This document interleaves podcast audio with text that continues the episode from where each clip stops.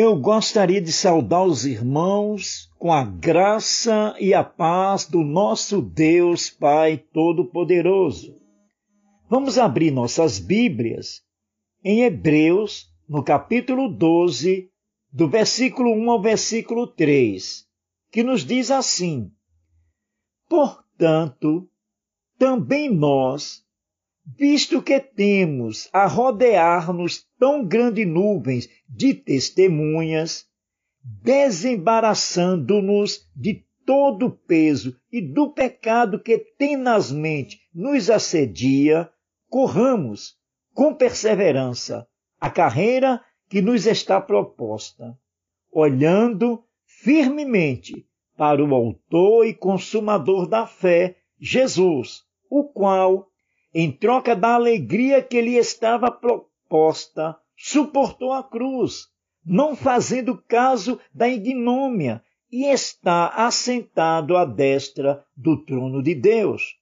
Considerai, pois, atentamente aquele que suportou tamanha oposição dos pecadores contra si mesmo, para que não vos fadigueis desmaiando em vossa alma.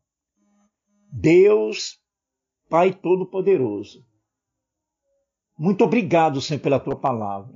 Senhor, nesse instante, fala-nos, meu Pai. Dai-nos, Senhor, este alimento genuíno, alimento para a alma, em nome de Jesus Cristo. Amém. Meus irmãos, aqui está algo que muitas pessoas passam despercebidas. Nuvens de testemunhas. Meus amados irmãos, quando nós nos intitulamos cristãos, nós temos que nos espelharmos em todos os nossos irmãos que já ganharam esta corrida rumo à eternidade com Deus Pai Todo-Poderoso.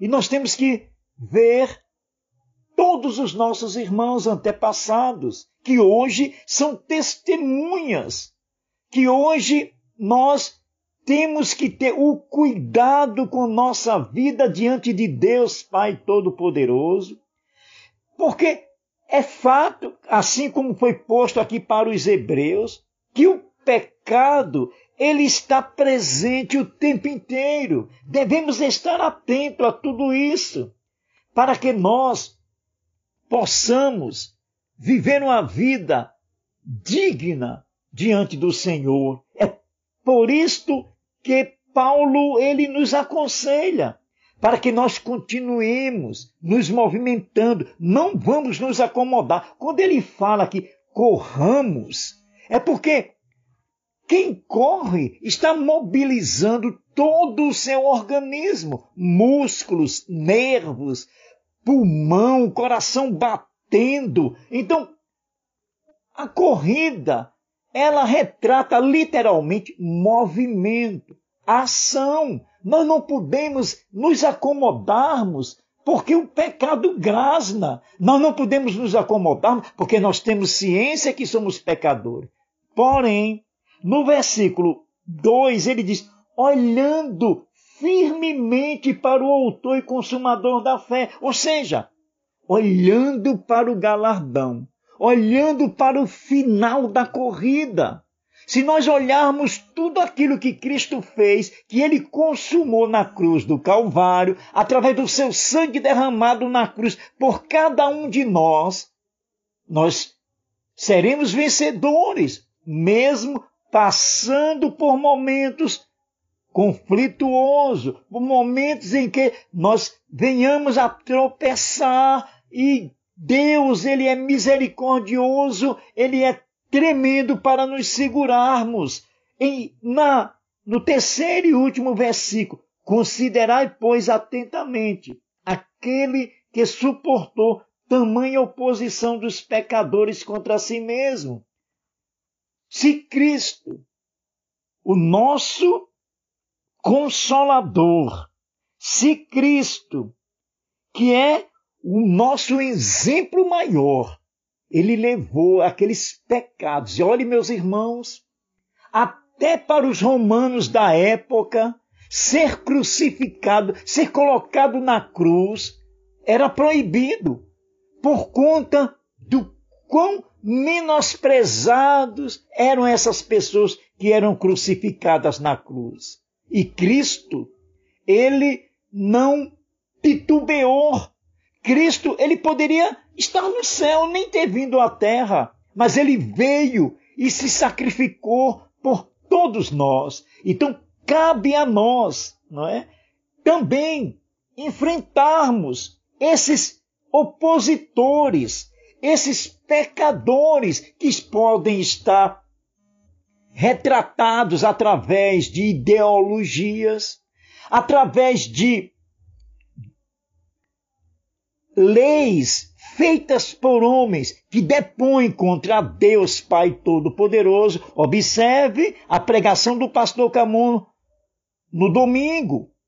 Ele falando que em Atos dos Apóstolos, em determinados momentos, os apóstolos se depararam entre obedecer a Deus ou obedecer a homens.